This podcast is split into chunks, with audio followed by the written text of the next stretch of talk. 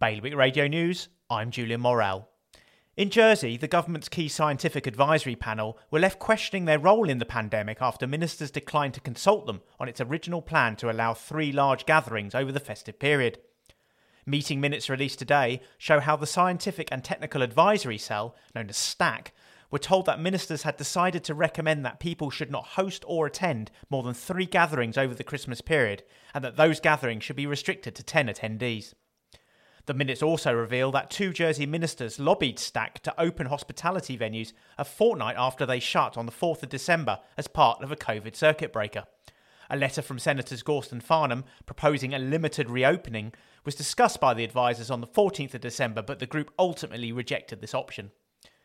The number of homes for rent in Guernsey has dropped to a new low, making it very difficult for people looking for accommodation in the island, according to property experts. House prices rose by 12% in 2020, with many people moving out of houses and into rented accommodation while they look for their next purchase.